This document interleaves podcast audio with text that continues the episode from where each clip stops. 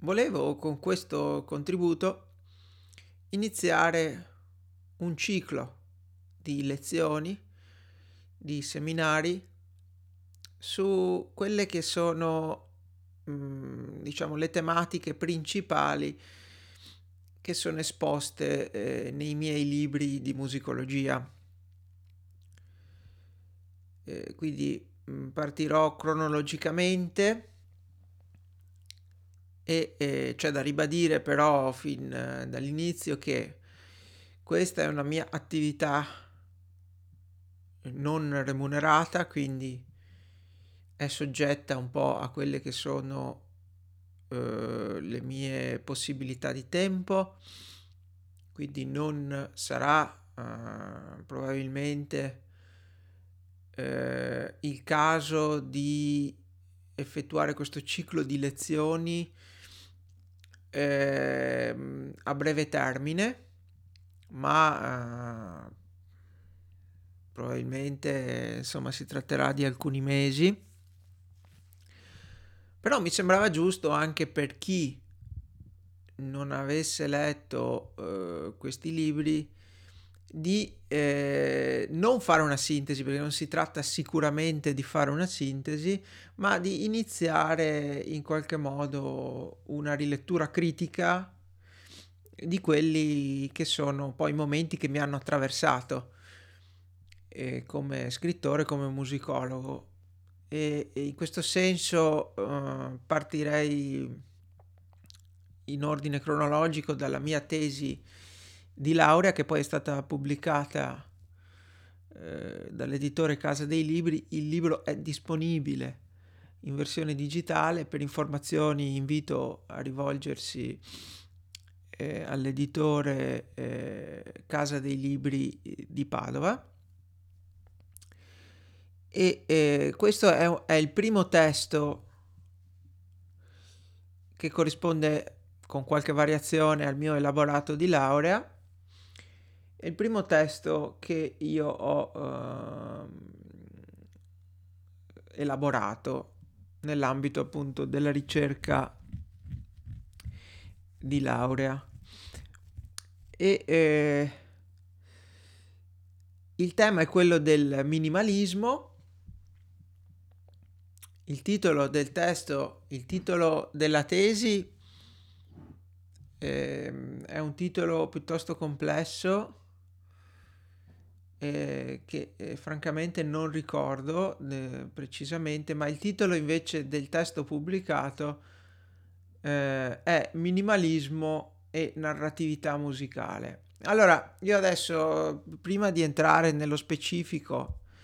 di quelle che sono una sorta di interrogazioni, vorrei che fossero, perché eh, dunque riassumere eh, il testo è impossibile, così come ehm, esporre, diciamo, eh, una lettura di diversi passaggi mi sembrerebbe pleonastico in quanto chi voglia approfondire questi temi può benissimo uh, visionare il testo, quindi non, uh, non vedo perché dovrei spendermi in un'attività di questo genere. Mm, quello che invece si può fare è di tracciare una sorta di itinerario di ricerca che mi ha mosso come musicologo. Allora, in, in linea eh, preliminare, quindi prima di affrontare i libri eh, così che mi hanno un po' eh, impegnato nel corso degli anni, prima di tracciare questo, questo itinerario mh, mm, vorrei fare una precisazione. Allora, si tratta di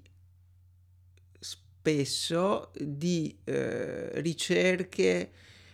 mm, di musicologia laddove essa però si interseca con altri linguaggi e con altre discipline scientifiche come potrebbe essere per esempio eh, la semiologia, la semiotica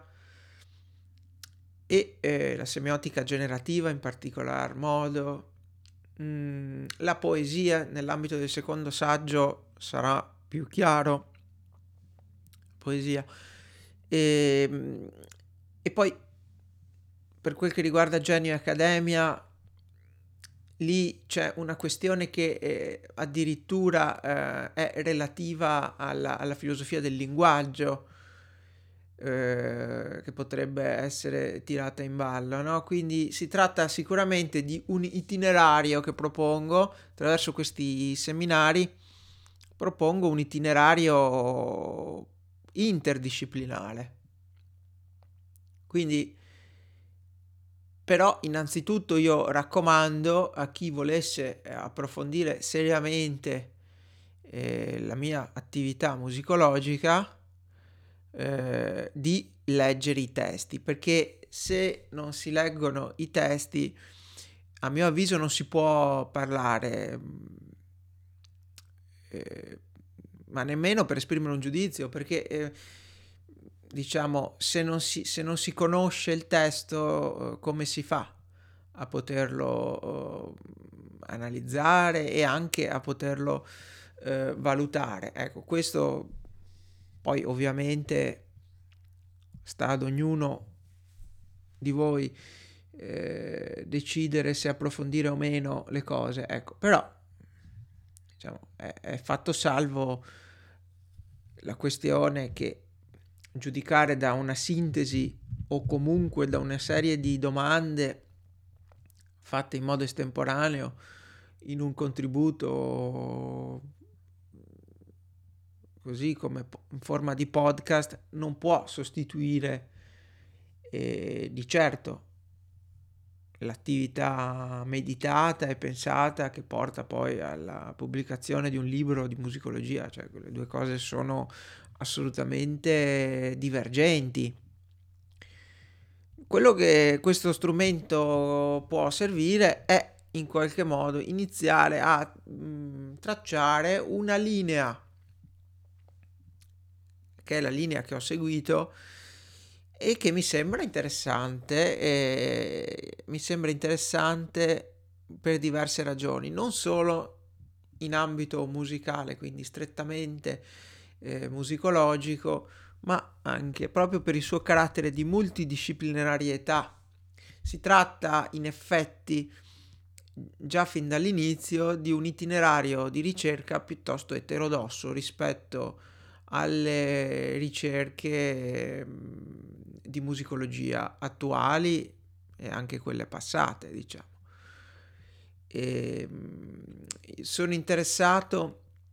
a cogliere nella musica eh, in un certo qual modo quello che va al di là eh, del testo musicale, e quello che va al di là di una possibilità di una descrizione esaustiva del testo musicale in ambito eh, musicologico, perché questo in primo ca- eh, prima di tutto è, è impossibile. La musicologia può appunto far sorgere degli interrogativi, può eh, stimolare delle interrogazioni, ma non può in nessun caso eh,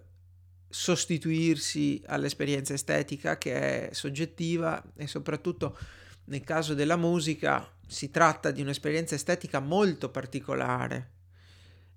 su, sulla quale adesso mh, mm, non voglio entrare perché appunto ci sarà, ci sarà tempo questa serie di lezioni che io numererò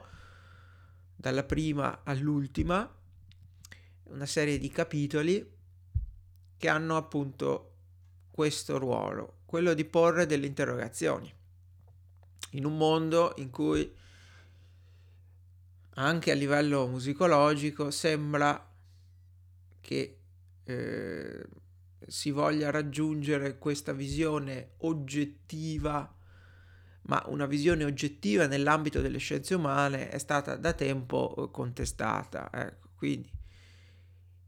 a livello preliminare si potrebbe senz'altro affermare che la musicologia, a mio avviso, deve aggiornarsi alla temperie culturale, perlomeno post-positivistica, quella che riguarda dal punto di vista delle scienze cosiddette dure la rivoluzione che ha apportato la meccanica quantistica e la relatività di Einstein e il crollo delle certezze positivistiche. Nell'ambito musicologico, invece, sembra che il dato di fatto inteso come oggettività scientifica eh, sia piuttosto limitante in realtà nell'ambito dell'elaborazione della tesi o dell'ipotesi musicologica. In questo senso, quindi, questo seminario che si articola in diverse lezioni sarà utile eh, per delineare tutti questi aspetti della mia ricerca, aspetti che in uh, verità io ho trascurato uh, fino adesso per dedicarmi anche all'attività, all'attività concertistica, all'attività didattica, eccetera. Però adesso mi sembra il momento veramente di tracciare una sorta di bilancio di quella che è, è stata la mia attività di studioso eh, perché io noto in questo mio percorso che è stato, devo dire, non accidentato, nel senso che io poi quando ho un'idea, quella è, è cioè non, vado avanti un po' piuttosto con una certa sicurezza, voglio dire, senza lasciarmi influenzare più di tanto da opinioni eh, opposte o discordanti, laddove appunto io sia convinto della necessità e della veridicità di alcune affermazioni, di alcuni dati di fatto che indubbiamente sono o possono essere inoppugnabili, insomma, da un, da un esame critico. Ecco, quindi sotto questo profilo uh, questi seminari eh, hanno questa valenza tracciare una sorta di itinerario nella mia memoria, anzitutto, eh, per poter fare un po' il punto della situazione. E allora è chiaro che questi seminari, trattando, di questioni specialistiche, hanno indubbiamente un, una limitazione forse dovuta alla, al destinatario di, di questi, all'ascoltatore di questi contributi, perché richiedono un minimo di conoscenza eh, di storia della musica, di musicologia, però io non penso che siano, queste siano barriere invalicabili. In ogni caso, eh, anche se questo è un, uh, un canale di divulgazione, io non voglio essere influenzato da questioni riguardanti eh, il numero, eh, diciamo, di visualizzazioni, di apprezzamenti, eccetera, eccetera. È un discorso che io porto avanti laddove ci sia un interesse e, e laddove ci siano i presupposti per, perché questo discorso possa essere compreso. E se questo discorso uh, non, uh, non, uh, non, può essere seguito per le molteplici ragioni, invito non ad abbandonare magari questo canale, ma um, eventualmente a eh,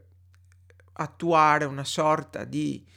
eh, come dire, di, di, di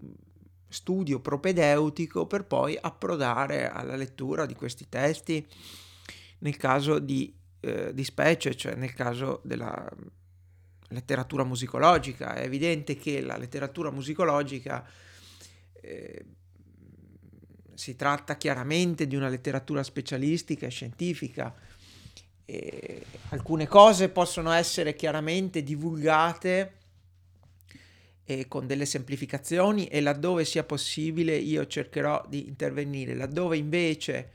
si richiede una conoscenza, come nel caso per esempio della semiologia, si richieda una conoscenza un po' più specifica degli argomenti, allora rimando e rimanderò ad una bibliografia integrativa eh, che può essere appunto messa in campo eh, da chi ascolta, dall'ascoltatore no? del podcast, eh, laddove egli non abbia già queste competenze e queste conoscenze. Eh, mi dispiace da un certo punto di vista di affrontare un discorso eh, così selettivo, però d'altro canto mi rendo conto che eh, tracciare questi discorsi non è semplice e quindi eh, richiede un impegno sicuramente eh, anche da parte dell'ascoltatore come da parte anche di chi manda avanti il discorso un po'. Ecco, questa è un po' il, la questione. Quindi metto in modo molto sincero eh, le mani avanti eh, su questa questione. Si tratta di un seminario specialistico rivolto a chi abbia delle competenze di, di ordine minimo, eh, di ordine musicale e di storia della musica, qualche conoscenza di storia della musica deve esserci e, e, e anche di linguistica, di semiologia, insomma, qualche, um, qualche nozione um, imprescindibile per affrontare questo cammino. Ecco, io in modo credo onesto metto subito in guardia eh, chi ascolta che da questo momento in poi io utilizzerò questo eh, canale, magari eh, posso sempre utilizzarlo per, eh, so, per questioni di ascolto, per, ehm, ehm, come dire, per delle presentazioni, per degli inviti all'ascolto, delle guide all'ascolto, eccetera. Però, mh, mm, ecco, a fianco di questi video eh, o di questi contributi eh, di podcast che eh, hanno un carattere più mh, mm, popolare, se così vogliamo dire, più divulgativo, ecco, ci saranno questi seminari che eh, entreranno un po' nello specifico su questioni un po' eh, che fanno, fanno, un po' parte del bagaglio degli addetti ai lavori. Ecco, tutto, tutto qua tutto qua. Allora, eh, fatta questa premessa doverosa, eh, che mi è costata anche parecchio, diciamo, eh, da un punto di vista eh, così oratorio, eh, però ecco, mh, mm, devo dire la verità che questo testo eh, che adesso andrò ad affrontare, che è minimalismo e narratività musicale, è un testo eh, a cui sono particolarmente legato. In realtà non lo, lo rileggerò e lo, ri, lo rileggo ora ehm, eh, un po' per eh, mettere in atto no, questo, questo seminario, per svolgere questo seminario, però devo dire la verità che eh, ormai sono temi Mm, in particolar modo quello del minimalismo non, eh, non, a cui non sono più eh, interessato nei termini eh, di una mia attività mh, mm, futura, saggistica o musicologica che sia, insomma. Quindi eh, siamo proprio nell'ambito di un qualcosa che, di una riflessione che è conclusa e che ha portato però a degli effetti nell'ambito, diciamo, non solo della ricerca musicale, ma anche proprio di quella che è la mia, ovviamente, eh, visione della musicologia. E, e in questo senso, eh, devo dire la verità, eh, faccio anche questa parentesi su quali possono essere state le ragioni che mi abbiano spinto ormai più di dieci anni fa, eh, oltre dieci anni fa, a iniziare a scrivere questa, questa tesi, tesi di laurea che indubbiamente mh, mm, sono mm, dovute in particolar modo all'interesse che io ho sempre avuto per la musica minimalista, per i suoi principali esponenti, ma, ma anche eh, mm, tutto ciò si può spiegare anche con eh, il, voler andare in profondità sul perché un determinato genere, eh, diciamo, di avanguardia, no? come può essere il minimalismo, mh, mm, abbia ottenuto uh, un successo reale e, e, e storicamente ben determinato, ma ancora in atto. Quali siano quindi le ragioni che distinguono questa avanguardia dalla, dal resto eh, della musica colta in particolar modo. Ma anche è interessante notare come questa avanguardia abbia in qualche modo eh, sfondato il muro dei generi musicali. Perché pur partendo come esperimento della musica di avanguardia, venne in, ignorata all'inizio dalle stesse avanguardie musicali, in particolar modo a livello europeo, però eh, trovò paradossalmente ehm, udienza, in qualche modo per così dire, eh, presso eh, un, il contesto delle esposizioni d'arte. E questo lo trovo qualcosa di molto curioso, nel senso che fin dall'inizio il minimalismo pone qualche modo una, un legame fortissimo con, eh, con il contesto mm, dell'immagine. Infatti questo mio testo, Minimalismo e narratività musicale, è un testo che si occupa non del minimalismo inteso nella sua globalità, ma nel rapporto che il minimalismo intrattiene con la musica applicata, quindi con quella possibilità di interagire con altri codici estetici ed espressivi, come può essere l'immagine filmica, ma anche l'immagine, l'immagine astratta di un quadro d'avanguardia, ad esempio, no? come è stato poi in origine poi un altro motivo di interesse era dovuto al fatto che ne sentivo parlare malissimo.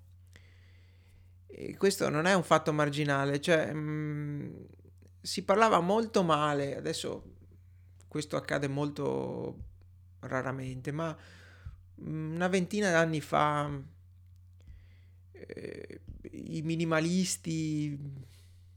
ma anche solo pronunciare i nomi, insomma,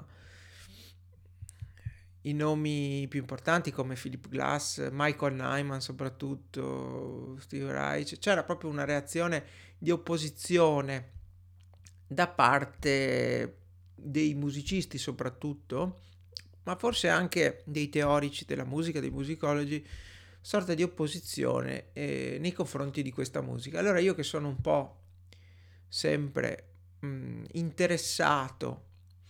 ad approfondire eh, le cose oltre eh, il senso comune, oltre il detto comune, oltre la vulgata comune, io eh, ho deciso proprio di andare a vedere che cosa fosse effettivamente questo minimalismo. E, e, e mi si è aperto un universo perché queste, queste opere rimandavano in me a un senso, eh, diciamo, a quello che Schopenhauer avrebbe potuto definire, Schopenhauer o Kant avrebbero potuto definire l'esperienza del noumeno, no? Cioè un, qualcosa che travalica l'esperienza così la rappresentazione avrebbe detto Schopenhauer, no? Cioè eh, qualcosa che travalica il qui e ora, eh, la differenziazione dei cosiddetti oggetti che poi da Kant in poi sappiamo non sono non essere oggetti, cioè, ma essere fenomeni. E quindi io ho una percezione di questo termosifone che mi sta davanti, però eh, non sono sicuro a livello filosofico che quello possa essere considerato un oggetto, è un fenomeno. Ecco, è, eh, questa è l'essenza anche della filosofia kantiana, no? E, però questa, eh, questo carattere spezzettato, no? eh, polimorfo del fenomeno eh, contrasta appunto con l'unicità del nomeno, ecco, con quello che appunto per Kant è il, la sorgente del, del fenomeno. Però adesso senza entrare troppo nello specifico della filosofia, questo mi serviva per motivare il perché eh, mi sia interessato del minimalismo, perché notavo che in questa ossessiva, a volte ossessiva, ma in senso positivo, in questa ossessiva ripetizione di un medesimo inciso ritmico e tematico, fosse racchiuso un procedimento compositivo molto molto importante. E, e poi entreremo su, questo, su questa peculiarità del linguaggio minimalista, ma um, proprio perché questo, questo, continuo ritorno dell'identico, no? continuo, questa continua iterazione di uno stesso inciso eh, ritmico, armonico, melodico, mh, mm, indubbiamente poneva, poneva delle questioni che mi interessavano n- non solo in ambito musicale, cioè eh, que- questa sorta di, di, di loop, no? di loop continuo, che è uno, una sola delle modalità con cui può esprimersi il minimalismo, poi vedremo ce ne sono diverse, eh, se non in questa lezione, magari nella prossima cominceremo a vedere un po' nello specifico quali siano queste tecniche minimaliste, però mm, e questo ritorno dell'identico eh, pone anche a livello filosofico questo, questo, questo eterno ritorno del noumeno, no? eh, che è la fonte del fenomeno, e, e, però in qualche modo eh, da un certo punto di vista ti pone in contatto con questo identico che continua a manifestarsi. Naturalmente la cosa non ha eh, un'implicazione solamente musicale, ma il minimalismo è anche una forma di espressione in ambito, in ambito artistico, come sappiamo, no? Quindi quindi diciamo sia gli artisti minimalisti sia i musicisti minimalisti mh, mm, ponevano questa questione. E questa questione mi sembrava o rimandava in me ad un'esperienza uh, non fenomenica, cioè oltre il fenomeno, no? Infatti il secondo testo che ho approfondito, che approfondiremo, eh, come, come, mm, tesi di diploma nell'ambito del, del um, diploma di secondo livello al Conservatorio uh, di Vicenza in pianoforte, il secondo libro di cui parleremo è appunto questo carattere mistico della musica minimalista che compare come approfondimento nel secondo testo. Però a livello semiotico e tutto ciò è abbastanza chiaro anche eh, se vogliamo da uh, questo primo questo primo, questo primo elaborato di laurea e, e, ehm, e mi sembra che, eh, che la cosa sia piuttosto, piuttosto chiara, sia piuttosto chiaro il perché, no? Cioè, mh, mm, quindi da un lato, da un lato mh, mm, ne parlavano tutti male, quindi ho deciso di occuparmene. Dall'altro sentivo anche in effetti una, una sorta di fascinazione che mh, oggi è del tutto o quasi del tutto scomparsa in realtà, eh, tranne che per i capolavori proprio più grandi del, eh, del minimalismo storico. Però, però in, effetti, in effetti vedevo da una parte eh, il successo clamoroso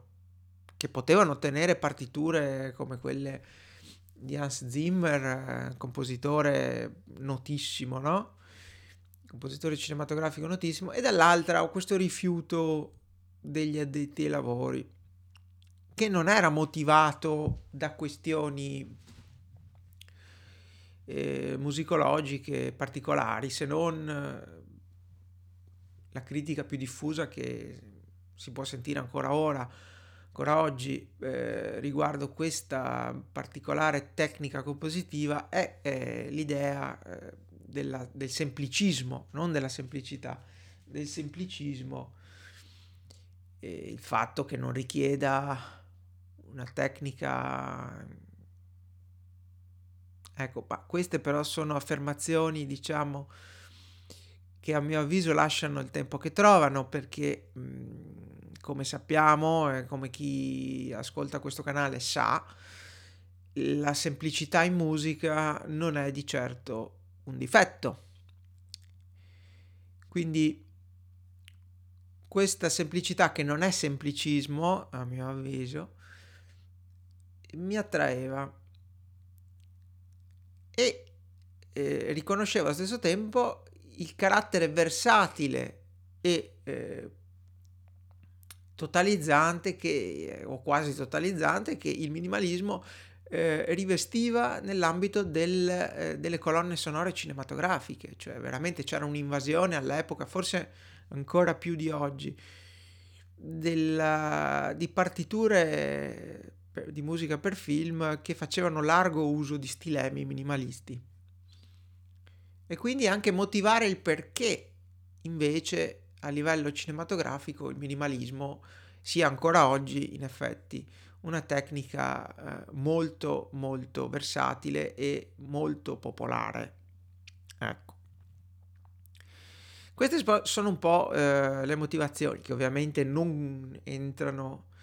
eh, all'interno del testo, che è un testo scientifico, eh, una tesi di laurea, però ehm, in questo caso, visto che non stiamo facendo solamente una sintesi o solamente eh, una questione di ordine mm, a tesi, no? come potrebbe essere quella eh, dell'esposizione di un paper, eh, di un abstract, eh, di un articolo o di un, o di un, libro. Ecco, siccome qui questo è un po' il mio spazio, ho deciso anche di eh, dire quali sono un po' le motivazioni che mi, abbia, mi hanno spinto ehm, a imbarcarmi in questa avventura, un'avventura che eh, è stata interessante e che ha portato dei risultati insperati. Ehm, perché sono arrivato, in buona sostanza, a delineare eh, uno dei caratteri principali di quella che è la musica eh, minimalista di stretta osservanza, cioè quindi stiamo parlando di minimalismo storico, eh, quindi la tecnica minimalista eh, non consiste semplicemente, come dicevo prima, nella ripetizione di un singolo inciso ritmico tematico, ma può essere ad esempio, eh, può consistere nell'esecuzione di una nota, di due note, di tre note, che con delle micro variazioni però perdurano nel tempo e anche in questo senso eh, eh, può essere intesa il termine minimalismo, ecco, non si tratta sicuramente semplicemente della ripetizione di un singolo inciso musicale. Mm. Per esempio, a questo riguardo si possono citare le sperimentazioni di Lamont Young, eh, il compositore, che appunto ricorre a suoni sinusoidali e quindi a suoni puri, no? quelli che in gergo vengono chiamati suoni puri, e, e che sono stati un po' il punto di partenza delle sperimentazioni che poi hanno dato il là a quello che è stato poi il lavoro di Steve Reich e Philip Glass e Terry Riley soprattutto, ecco. Ma um, quindi eh, se l'avanguardia minimalista inizia ben prima degli anni 60, quindi stiamo parlando già della fine degli anni 50 con i, questi lavori con i suoni puri di Lamont Young, ehm, c'è quindi da delineare un po' il fatto che eh, da subito la differenza tra un minimalismo storico e un minimalismo non storico, cioè il minimalismo nell'ambito della definizione data per esempio da, Cla- da Glass, da Philip Glass, è relativo semplicemente alla fase eh, sperimentale di avanguardia degli anni 60, laddove poi eh, la, la musica di questo compositore eh, sia, costru- sia co- composta per eh, interfacciarsi con altri codici estetici, per Philip Glass, secondo la sua stessa definizione, non si parla più di minimalismo. Quindi vedete che il tema è piuttosto complesso perché esistono diverse definizioni di minimalismo e in ogni caso mh, mm, non è qui il, né il luogo né io credo di avere le energie per poter entrare nello specifico su una definizione onnicomprensiva di minimalismo. Chi vuole si legge il testo, e... però ecco, a partire da questa definizione di minimalismo sono state introdotte eh, diverse altre definizioni come quella di post-minimalismo, per alcuni le composizioni dopo il 1980 sono tutte da considerarsi post-minimaliste, per altri eh, il, il, fatto riguarda eh, più che altro l'ambito di applicazione espressiva della musica e su questo non finiremo mai, nel senso che esiste, eh, esistono studi piuttosto arbitrari, quindi definizioni arbitrarie, quindi non posso entrare nemmeno in questo, però ecco, eh, in via preliminare bisogna anche chiarire che eh, a livello definitorio non c'è un consenso unanime negli studiosi su che cosa assegnare, eh, che cosa assegnare il termine minimalismo, che cosa non considerare come minimalista, eccetera, eccetera. Insomma, eh, sono questioni piuttosto complesse e sulle quali non posso entrare. In questo mio testo poi eh, in qualche modo venivo a confrontarmi con eh, diverse formulazioni eh, dei metodi analitici a sfondo generativo che mm, hanno dei rapporti, intrattengono dei rapporti con la significazione musicale. Qui la questione è ancora una volta complessa, nel senso che, eh, diciamo, partendo anche dall'opera teorica di Arnold Schoenberg, che era, ricordo, un, un ottimo musicologo, ecco, c'è questo un po' nell'opera di Schoenberg negli elementi, ma anche nel manuale di armonia, c'è questa, questa questo, questo richiamo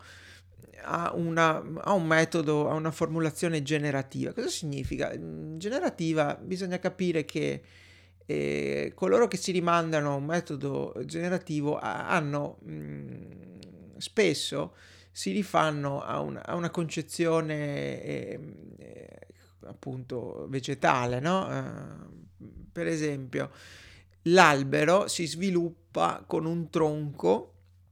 dal quale si dipanano poi una serie di eh, rami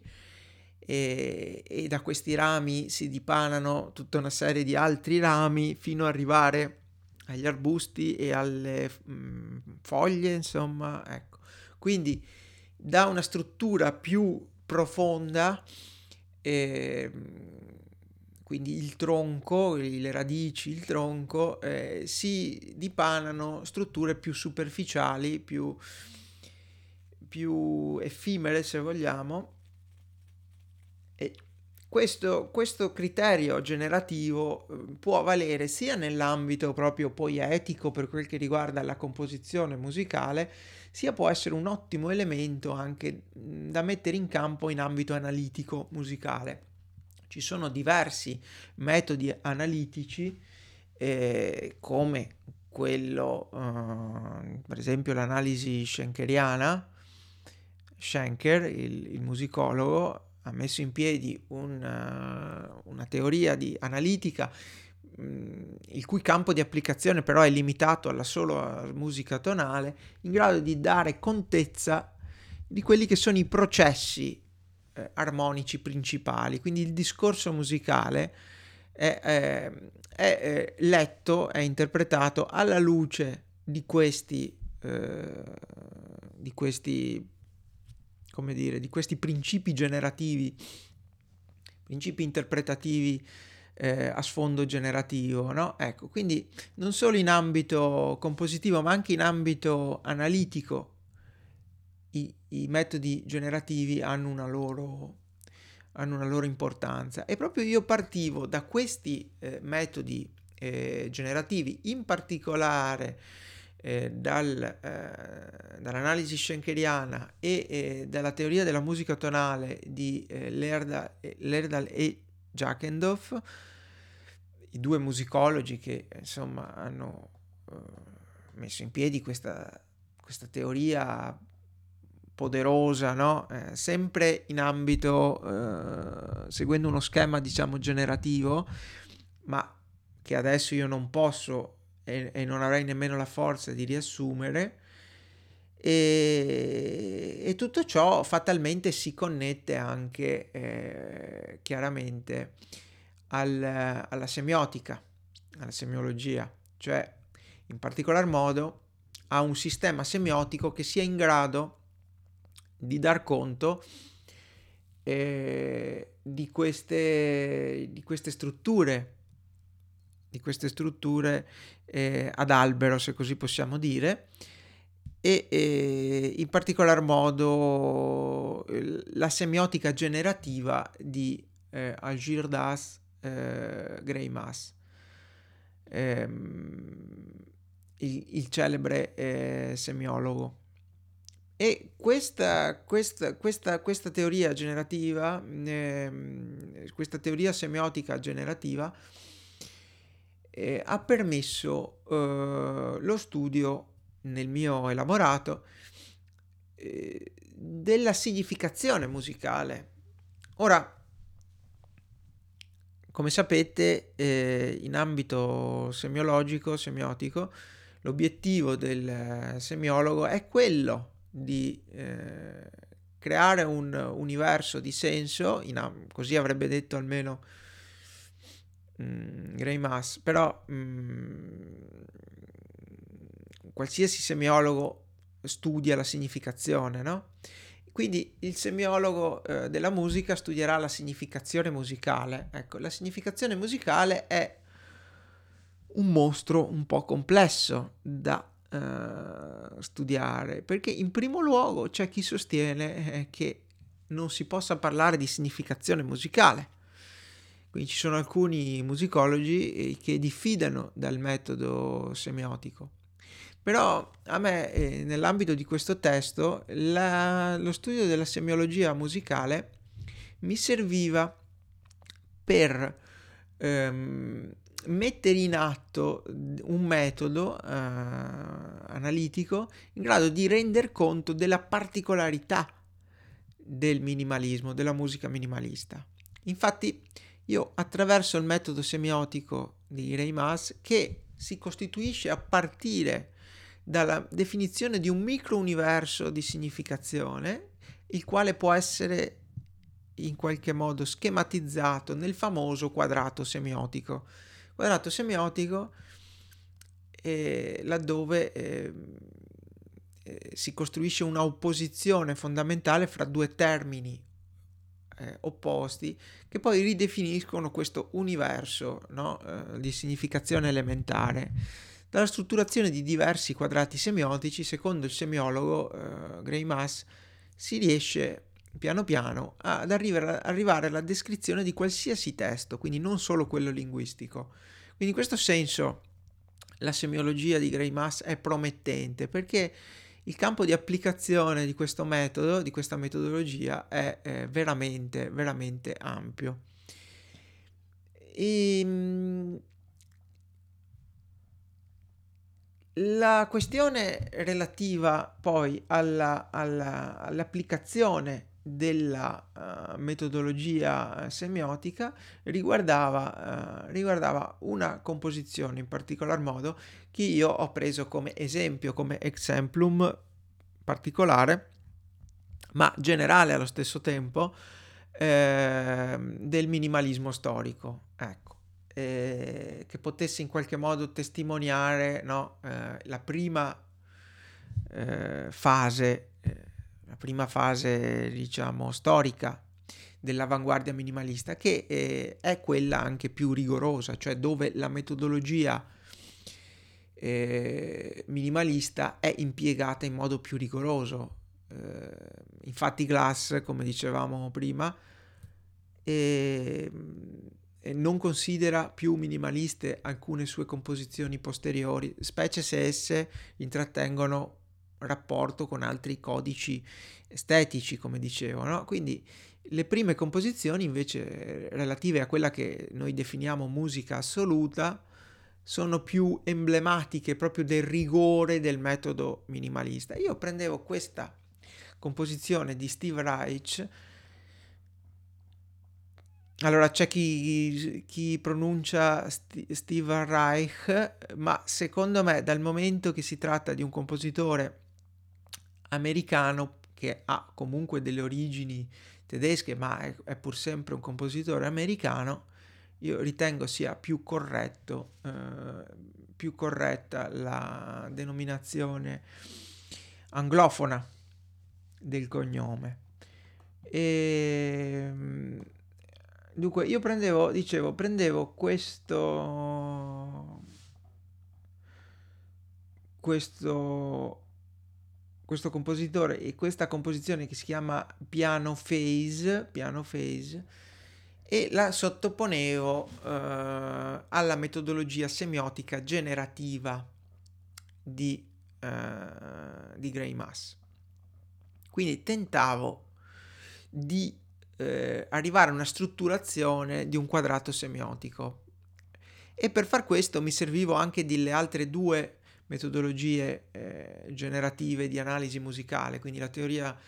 eh, generativa della musica tonale e, e l'analisi schenkeriana. Mm, ma queste, tutte queste metodologie si rivelavano incapaci di poter strutturare un uh, universo di senso completo e,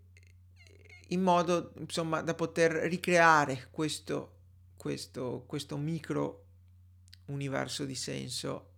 Ecco, sto cercando qui nel testo, sono, sono contributi un po' a braccio. Adesso io sto uh, visionando qui la mia, il mio testo e quindi sto andando a caccia del, del capitolo nel quale effettuo questa, questa, um, questa operazione eh, semiotica, eh, però eh, comunque adesso ehm, arrivavo alla, alla, um, al risultato dell'impossibilità dell'applicazione di eh, questa metodologia. Perché? Eh, perché eh, in primo luogo, per esempio, secondo la, la, l'analisi schenkeriana, ecco, mm, è importante distinguere no? le diverse funzioni tonali, ma eh, le diverse funzioni tonali nell'ambito di un, di un singolo inciso di un singolo inciso mm, ritmico tematico e sembrano eh, no, non esistere perché se io prendo come mm, inciso tematico 10-12 note ora non ricordo del, mm, del, del piano phase eccolo qui composizione del 1967 ecco Ecco, è un inciso composto da appunto da 12 note e da parte di due pianoforti. Ecco, mh, mm, questa, questa musica eh, non, non, non, non, manifesta la presenza no, di, di diverse funzioni tonali, come può essere nel caso più eclatante, no? Quello di una tonica seguita da una dominante, di nuovo seguita da una tonica, eccetera, eccetera, no? E questa struttura eh, non si... questa struttura proprio lui parla no, dell'ursatz, eh, in questo senso, non, eh, non, è presente, non è presente, quindi l'analisi schenkeriana eh, rimane eh, completamente inane no? nel, nel, poter affrontare eh, una musica di questo genere con la sua lente di ingrandimento metodologica, no? eh, di analisi metodologica. Io eh, poi ho preso anche stessa cosa si può dire quindi anche per la teoria ge- generativa della musica tonale, eh, già che non esistono singoli, singole eh, singoli periodi mutuabili no? da una concezione linguistica, esportare l'idea del periodo musicale, della frase musicale in questa eh, situazione in cui un singolo inciso di 12 note, peraltro afferenti a una stessa funzione tonale, come può essere quella di tonica, ecco, mh, mm, non si può parlare stricto sensu no? di un... Uh, una situazione analizzabile in questo modo. E quindi lo stesso metodo semiotico veniva in qualche modo a, a mancare, cioè non, non, poteva essere applicato. E, e, e, questo era per me l'indizio mh, mm, e la dimostrazione che la, mu- che la musica minimalista uh, fosse intrinsecamente eh, che presentasse eh, intrinsecamente dei livelli di bassa densità semantica. Così io sono arrivato alla formulazione di questa peculiarità del linguaggio musicale, cioè la bassa densità semantica. Bassa densità uh, semantica che e è messa eh, paradossalmente in luce anche da un grandissimo compositore italiano, vale a dire Luciano Berio, che in una sua intervista sosteneva appunto che la musica minimalista fosse una musica eh, che presentasse dei livelli di indigenza semantica, no? una musica indigente a livello semantico. Ecco, ma eh, questa, questa idea di Luciano Berio è corretta. Se noi epuriamo eh, il, il, il, tono polemico di questa affermazione perché non uh, bisogna dimenticare che lo stesso uh, Luciano Berio è stato l'insegnante di Steve Reich. Sui rapporti che hanno avuto tra insegnante e allievo ci sono diverse testimonianze anche a livello musicologico, pare che non andasse molto orgoglioso di questo suo allievo eh, Luciano Berio, mentre mh, invece al, secondo alcuni, secondo lo stesso Steve Reich, i rapporti erano eh,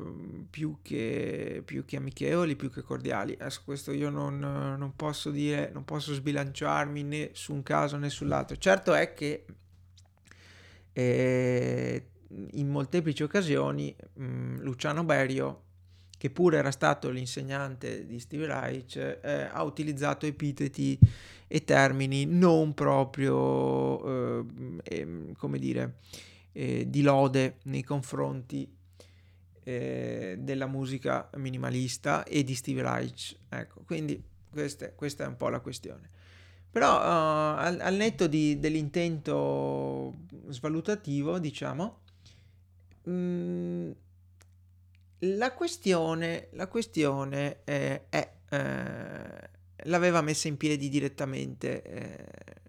mm, Luciano Berio, cioè si tratta di una musica